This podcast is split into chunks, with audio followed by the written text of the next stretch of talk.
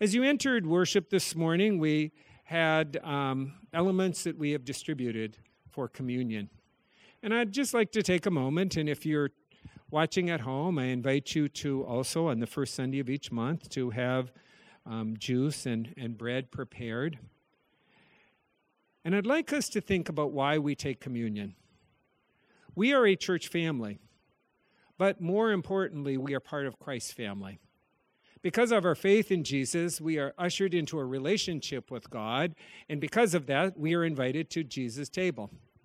On the very night that Jesus gave himself up for us, the very night that he was betrayed, and it was his last evening to be alive, our Savior thought of others, and he thought of having a meal with them, and that's what he did. And in that meal, he took bread a very common element from his society, a very necessary element for life. And he broke the bread and he gave it to his disciples and he said, Take and eat this, because this bread represents his body, his body which was broken for you and for me. And every time we take this bread, we are reminding ourselves that Christ died for us. So I invite you to receive this element with thanksgiving. And then the scripture tells us when the meal was over, our Savior took a cup. And he said, This cup isn't just any cup, it is a remembrance of his blood that was being shed for you and for me. So, whenever we receive this cup, we're reminded that Christ gave his very life for us. So, I invite you to receive this cup as a remembrance of Christ's blood that was shed for you and for me, and also as a reminder of why and how we become part of Christ's family.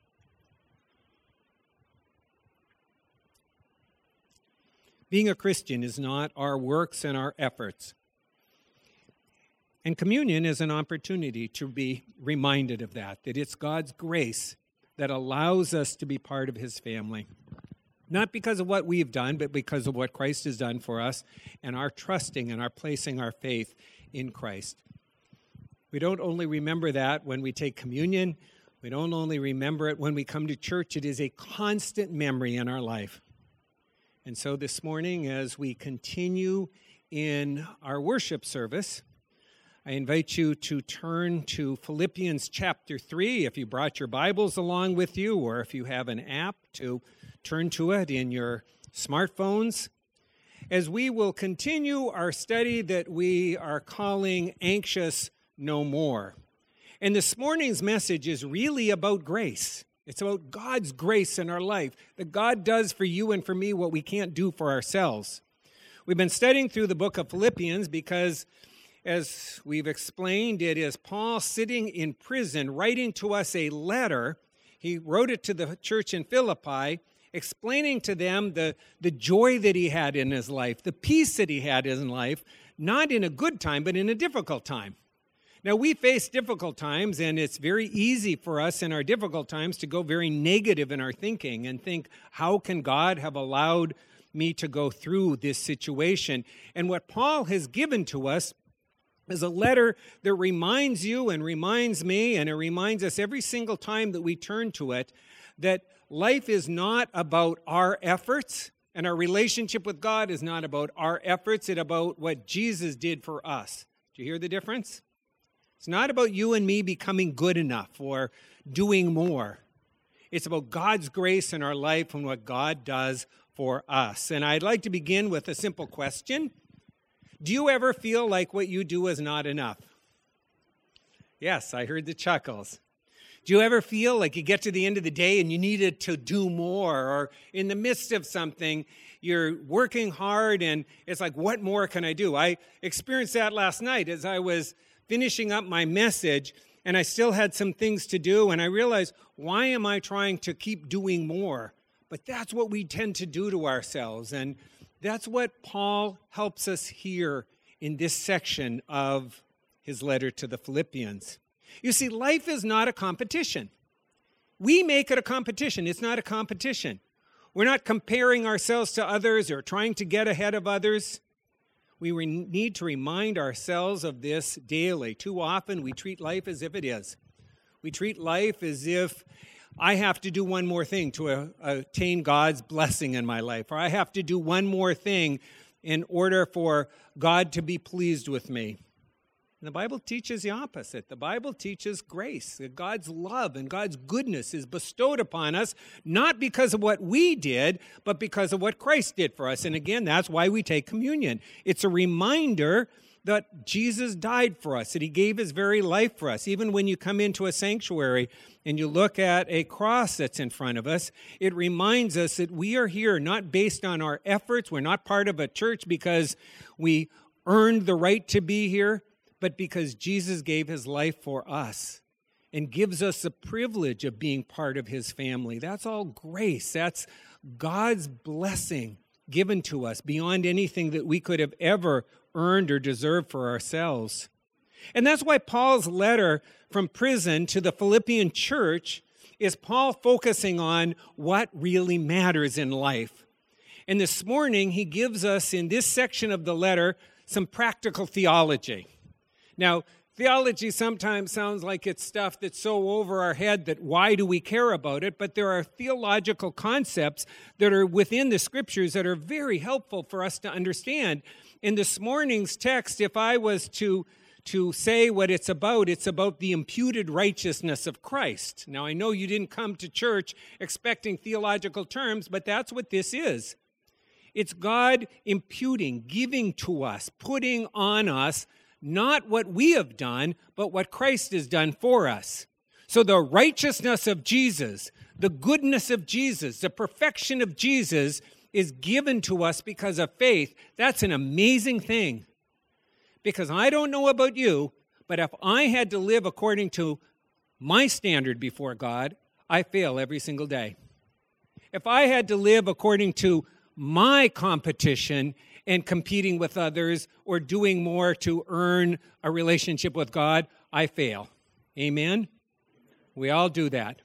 We all come short. And so Paul is helping us understand this very basic understanding of what it means to be a Christian is that God doesn't look at you and me and see our imperfection. God looks at us and sees what Christ has done for us. And it's literally, you know how at Halloween put people put on costumes? This is better than a costume. This is we are literally clothed and being transformed, not according to what we do, but according to what Christ has done for us. That's the imputed righteousness of Christ. Listen as Paul talks about it in the third chapter of his letter to the Philippians.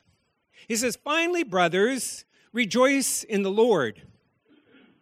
To write the same things to you is no trouble to me, and it's safe for you. Look out for the dogs, look out for the evildoers, look out for those who mutilate the flesh. For we are the circumcision who worship by the Spirit of God and glory in Christ Jesus, and we put no confidence in the flesh, though I myself have reason for confidence in the flesh also. If anyone thinks he has reason for confidence in the flesh, I have more. Circumcised on the eighth day of the people of Israel, of the tribe of Benjamin, a Hebrew of Hebrews, as to the law, a Pharisee, as to zeal, a persecutor of the church, as to righteousness under the law, blameless. But whatever I gain, I count as loss for the sake of Christ. Indeed, I count everything as loss because of the surpassing worth of knowing Christ Jesus my Lord. For his sake, I have suffered the loss of all things and count them as rubbish in order that I may gain Christ and be found in him, not having a righteousness of my own that comes from the law but that righteousness which comes through faith in Christ, the righteousness from God that depends on faith, that I may know him and the power of his resurrection, and may share his sufferings, becoming like him in death, that by any means possible I may attain the resurrection from the dead. We have such a tendency to think in our own lives that we need to do more. We have such a tendency to feel less than and to get ourselves all burdened down with the things that we failed to accomplish or the things that we've done wrong. And what Paul wants us to understand in this section of his letter is to understand the imputed righteousness of Christ, to understand that we are made new in Jesus, we need to avoid legalism. We need to avoid legalism. It's very easy to get caught up in a legalistic relationship with God. Paul puts it this way in verse 2 Look out for the dogs, look out for the evildoers, look out for those who mutilate the flesh. In the first century, legalism was found by trying to follow all the Old Testament laws and rules. And there are 600 plus rules in the Old Testament. All these laws that people tried to attain, and they tried to do this one, and they tried to do this one. And then the rabbis would get together and they did what we call a hedge around the laws. What that meant is you have a rule here that says something like you can't work on the Sabbath, and then they would add rules to it. You can only walk so far on the Sabbath. That became a new rule. You can only do this kind of thing if your donkey fell into a ditch. Now, if he fell into a ditch that was a mile away, you couldn't help him, but if it was half a mile away, you could. And it just became all this crazy rule upon rule upon rule that we sort of laugh at, but we become our own worst enemies when we create our own legalism and our own musts and our own things in our life that we determine I have to do this or I haven't accomplished a good day. I have to do this or I'm not enough. Ever had those thoughts? We do it all the time. We even do it within the Christian faith. My brother one time asked a pastor friend of his, he said, If Jesus came to get rid of all those rules, why has the church added so many of our own? It's a great question. The pastor answered with this Oh, this time we got it right. Wrong. there are no rules. There are no rules. That's, that's one of the hardest things for Christians to understand. That grace means we are forgiven, period. Martin Luther explained it this way He said, Sin and sin boldly, but, try, but trust Christ even more boldly. It doesn't mean we intentionally do the wrong thing, but we acknowledge our sinfulness. We acknowledge that we sin by thought, word, and deed every single day of our life. And if we think somehow that we're going to attain a righteousness by earning our way to God or by doing more or by adding another legalistic requirement in our life, it's not going to happen. It's all about God's grace and what Jesus did for us. In fact, Paul called those who added unnecessary rules dogs and evildoers. Now, I have to be honest, I like dogs. I really like dogs. So when I read that, I had to go back and think about my first trip to Nicaragua. And I have a friend, Belinda Forbes, who's a missionary in Nicaragua. And one of the first things she tells you when you go there is don't think these dogs are the same as the dogs in America, because in the United States, people have these dogs as pets. But in Nicaragua, a lot of the dogs are wild and live on the streets. And they may look cute and cuddly, but don't go up and think that you can go pet a dog because they'll be vicious and they'll turn on you. And that's what Paul's referring to. If you think somehow that you can attain a righteousness with God by being legalistic and doing one more thing, trust me, it'll turn on you every single time. The very things that we think that somehow, if I just do this, we'll never do enough, it becomes a black hole that we can never fulfill, which is why God does for us what we can't do for ourselves. It's called grace. God's love being poured out to you, that you and I don't have to earn a relationship with God, it's graciously given to us. Then he goes on and he says, Not only is it a dog who tries to give us legalism, it's evildoers, and an evildoer is one who steals or one who deceives another person. Legalism literally steals our mental, emotional, and spiritual health. When we become legalistic in our day, when we think I have to do one more thing, when we never do enough, it just tears us down and rips us apart. And we never feel good enough. We never feel adequate. We always see the things that we have not done or have left unaccomplished. Put it another way, don't think you can get life 100% correct. If you think you can get life 100% correct, if you think you can figure out all the rules and you can figure out all the ways to do everything, you can be dismissed from worship right now because trust me, there's nothing that the scripture has to say to us. If we can figure it out on our own, if we can just attain this perfect life all by ourselves and earn it and do one more thing, we don't need Christ's love and Christ's forgiveness. The whole purpose of Christ's forgiveness is because God so loved this world no matter what God knows that, that we sin. God understands that we make mistakes. It's not okay. It's not the things that we do are okay, but God's love and God's grace is so much deeper. It was a number of years ago, and few churches back, that a friend in the congregation told me that this person wanted to do something for their birthday, so it was months ahead. And they wanted to do a certain amount of exercise and they wanted to lose a certain amount of weight.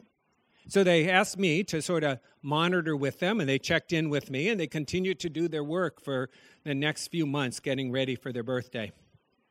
And they checked in, and as things were going along, things went really well. And by the time they got to their birthday, it was obvious that they had met their goal. And on the birthday, I called the person up on the phone. I said, You must feel so good. You accomplished what you wanted. And I still remember the chilling response I should have made my goal less weight. It wasn't enough. Because it had become legalistic, the person felt like they should have lost more and got their weight down more. We do that to ourselves. We just take on ourselves and, and we make it one more rule, one more thing, and we don't see how that just builds our anxiety and, and creates a nightmare in our head as we never will live up to that standard or perfection that will never be accomplished by human effort. No matter how good you and I try to be, no matter how many rules or how much stuff we try to take on, it just burdens us down. And that's what Paul is helping us understand is he's writing from prison to these Christians. He's saying, realize this. Avoid legalism. Don't allow someone to come in and steal your peace and your sanity by giving you one more thing that you think that you need to accomplish and somehow think that that's going to make you in a better position with God. The only thing it does is it makes us as failures and gets us discouraged. And it goes on from the legalism. It says the other thing that does it to us is comparing. So beware of comparing. Remember, life's not a competition. How many times have you talked to a person who's not a person of faith or not a Christian and you try to, to have any kind of conversation with them about our need for a Savior, and people say, Well, I'm better than other people. Okay, we're better than other people, but we're not as good as some other people. No matter what, once we try to put ourselves into a comparison, we never compare well enough. Paul talks about this in verses 4 through 7. He says, If anyone else thinks he has confidence in the flesh, I have even more. Listen to his characteristics circumcised on the eighth day of the people of Israel, of the tribe of Benjamin a Hebrew of Hebrews. As to the law, a Pharisee. That means he doesn't just have his master's, he's got his doctorate, and he's one who gets to teach others. Here are the accomplishments. All the things I've done. As to zeal, I was a persecutor of the church. As to righteousness, under the law, blameless. And then he makes it real. But whatever gain I had, I count as loss for the sake of Christ. None of that means anything, Paul says. I'm not here to compare my life to someone else. He's writing to the Philippians and he's writing to us and he's saying, I'm not here to tell you I'm better than you and that that somehow makes me good, or that somehow if you look at my life and say, gee, if I do a little bit more than the Apostle Paul, that somehow I will have fulfillment in life. We will never be able to live up to the expectations of ourselves and others when we try to compare. And God knows that about us, and that's why we have grace. That's why we have a Savior. That's why we have one who's done for you and for me so that we don't need to compare ourselves to someone else. I don't need to compare myself to other pastors. I don't need to compare myself to other husbands. I don't need to compare myself to other grandparents. The same is true for you. God doesn't ask us to live a life of comparing ourselves to others to somehow think that we will attain something because of it. In fact, I thought about this this last week. If life was about comparing, our Savior wasn't very successful. It's not exactly as if Jesus got some great, amazing degree and accomplished all kinds of stuff in his life. There's a little poem that I like to read from time to time. It's called One Solitary Life. It reminds us that our Savior became our Savior because of his sacrifice and because he's God incarnate into this world. But if we're looking on human comparisons and human standards, listen to the life that Jesus lived. He was born in an obscure village, the child of a peasant woman. He grew up in another obscure village where he worked in a carpenter shop until he was 30. He never wrote a book. He never held an office. He never went to college. He never even visited a big city. He never traveled more than 200 miles from the place where he was born. He did none of the things usually associated with greatness. He had no credentials but himself. He was only 33. His friends ran away. One of them denied him. He was turned over to his enemies. He went through the mockery of a trial. He was nailed to a cross between two thieves. While dying, the executioners gambled for his clothing, the only property that he had on earth. He didn't have a bigger house than someone else. He didn't have a bigger chariot or car than someone else. In fact, he didn't have a chariot, he didn't even have a horse. When he was dead, he was laid in a borrowed grave through the pity of a friend. Life is not about comparing and accomplishing more and doing more, one more thing. Yet, of course, we know that through all the centuries and all of the time, Jesus is our Savior. Not because he did some kind of human effort things that showed that he learned more or accomplished more or did more than someone else. Rather, because he was God coming into this world to give his life for us and now demonstrates to us that it's just a dead end street to think that somehow we can compare ourselves. That's what Paul lists what comparing would be for himself. He says, you know, if, if we were in comparing, then I guess you all have to compare yourself to me. And of course, we're never going to live up to the standard of Paul. We're not going to be the ones who were the first missionaries to start the church. He wrote more than half the New Testament. But he was aware that none of that mattered. In his relationship with God, it wasn't that he did more than someone else, it was still all about Christ's gift to him and the grace that he experienced. Comparing ourselves to others is a dead end street that just gets us full of anxiety and frustration. I was 50 years old when I started running again.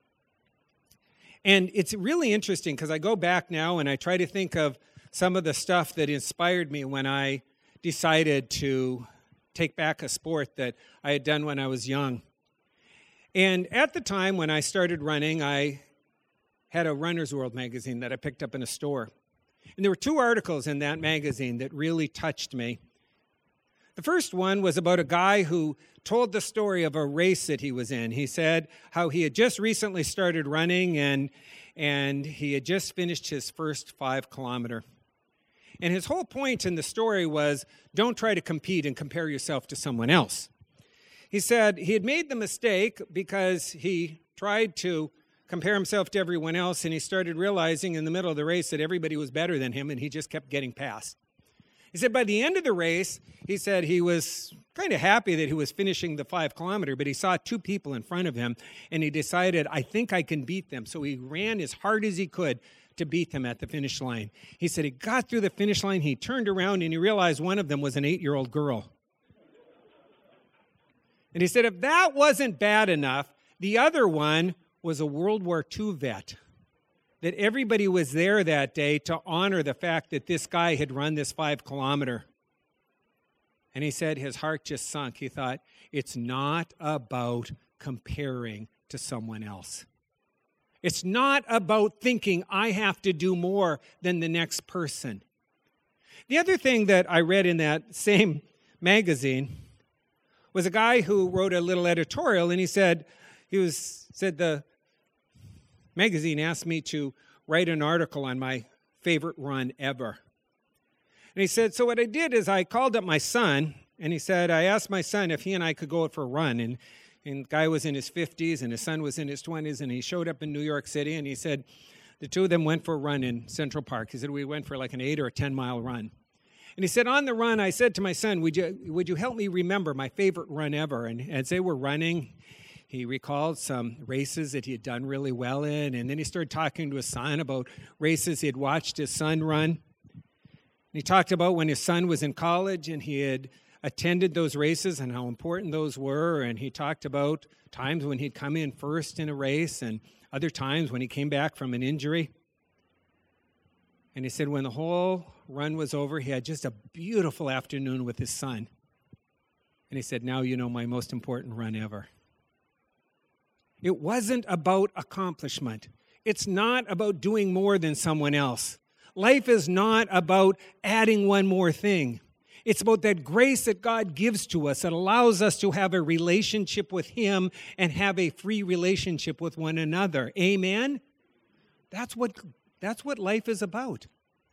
For the Apostle Paul is sitting in prison for a crime he never committed, and he ends up being executed because of his faith. It's not about doing more than someone else.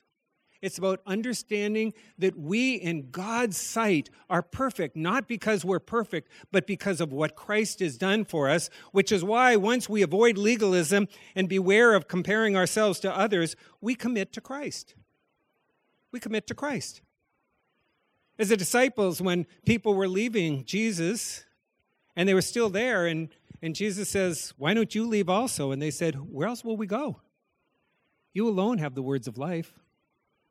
That's where how we're invited to live our life every single day, to commit ourselves to the one who did everything for you. He gave his life for you in order that you and I don't have to sit around and feel less than others. Verses 8 through 10. The surpassing worth of knowing Christ Jesus, my Lord. And then that righteousness which comes through faith in Christ, the righteousness from God that depends on faith that I may know him and the power of his resurrection. The word Paul uses here is the Greek word huperexo. It means super worth, the super worth of knowing Christ. Think of things that have value in your life. Your car might have value. Maybe your house has more value, so it's more valuable. Now, there might be something else you say is even more valuable than that. What Paul says, the super value, the most value of it all, is knowing Christ. There's nothing compared to having a relationship with the creator of this universe who gave his life for you and for me, who loves you unconditionally, no matter what you've done wrong, no matter where I've failed, no matter what mistake I've made yesterday, today, or tomorrow. The love and the grace continues to be there. And Paul says that is a super value. And then we get a righteousness from God that comes from faith. We're made right. We're made perfect in God's eyes, not because of what we did, but because of what Christ did. That's that practical theology, the imputed righteousness of Christ. We don't have to work for it. But not only do we get a righteousness from Christ, but we also get to know Christ and the power of his resurrection. Think about that. Now, there's a lot of things that are powerful in this world, and there's a lot of things that can do a lot of good. But there's a power out there that raised Christ and raises us to newness of life. And that power is the power of the Holy Spirit. And what Paul says is nothing compares to knowing that power of the Holy Spirit. That's grace. We don't earn that. We don't deserve that. Not that God looks down at Faith Community Church and says, What a bunch of nice people. I'm going to do for them what I haven't done for anybody else in the world. Or it's not like Paul that God looks down at the state of Massachusetts or the United States of America and say, These people are better than anyone else. We're just, we're just going to do nice things to them. It's God's grace extended to every human being. For God so loved the world, everyone. God loves a person that you and I don't like. God loves a person that is unlovable in our eyes. And that's why God loves us. And that's why God's grace is there all the time. Grace is such a hard concept to get our heads wrapped around because it means there's nothing that we do to deserve it. There's nothing we do to earn. One day I was driving over to get my coffee at Starbucks. Somebody asked me this morning, Do you ever make your own coffee or do you just buy it all at Starbucks? I said, You really can make your own coffee? What a new concept. I guess they have these things called coffee makers you can buy for your house. I, I just heard about it this morning. Bad day. I'm sure none of you have ever had it. I was in a bad mood. Probably got cut off in traffic before I got there. And I get to the line, and the line was long. Can you believe it? And I finally get to the place where I'm going to order, and the person can't understand my order. So I restate the order, and they say, I can't understand you. And the person says something back, and I don't know what they say. And I say, I'm sorry, I don't know what you're saying. And I start thinking to myself, okay, you're a pastor. You better be careful, because if people really know what you're thinking, how you're acting, you don't want people to know that. So I just kind of finish off my order in a really lousy mood, and I get up to the window, and the woman says to me, Oh, the person in front of you just paid your bill. That's called grace. And that is just a tiny bit of grace compared to the grace that God has for us. And that's what Paul wants us to understand. How do we avoid anxiety? How do we avoid comparing ourselves to others? How do we avoid getting caught in legalism? How do we avoid thinking that somehow we're never enough? By understanding that we are absolutely loved and beloved by a God who chose to create you, who knew the failures and faults that you're going to have in your life, and chose to give his son to forgive you anyhow. And that's how we're asked to live our lives. Not to think that somehow we need to do more or to do one more thing to compare ourselves or to, to gain God's favor. I conclude with some thoughts I jotted down last night after I was done with my sermon. I said, Our scorecard world can't comprehend grace. You hear that? We live in a world that has a scorecard all the time. It can't comprehend grace. Our scorecard world only produces anxiety. Grace is God's answer. Grace means we are loved by God and don't need to change for God to love us. We are loved, and I quote scripture, because God so loved the world. Period. Through grace, God's love does for us what we can't do for ourselves. The greatest power ever known, the power of the Holy Spirit, changes us in ways we could never change ourselves. That's what Paul's learned as he's in prison. He's learned to trust God, not to trust himself, not to think that he's better, not to think that he needs to do one more thing. And he just wants these church at Philippi to understand what God has done for them. And He wants us to understand the same thing that we might live this week in grace and realize that God's righteousness, the righteousness of Christ, is literally given to us. That when God looks at you, He doesn't see the things you do wrong. If you trust in Jesus as your Savior, He sees His Son, perfection. And now the power of the Holy Spirit wants to change us. Let's pray. Heavenly Father, help us to live with the reality of what you've done for us, that we might have a different outlook on life. That when we get caught into our thinking of thinking we need to do more or need to compare ourselves to others or think somehow that there's something that we're missing that we could understand, that we need to relax and relish in the power of the Holy Spirit that changes us. We thank you for the grace that you've given to us and the love that you have for us, and help us to live according to it this week and every day of our life. In Christ's name we pray. Amen.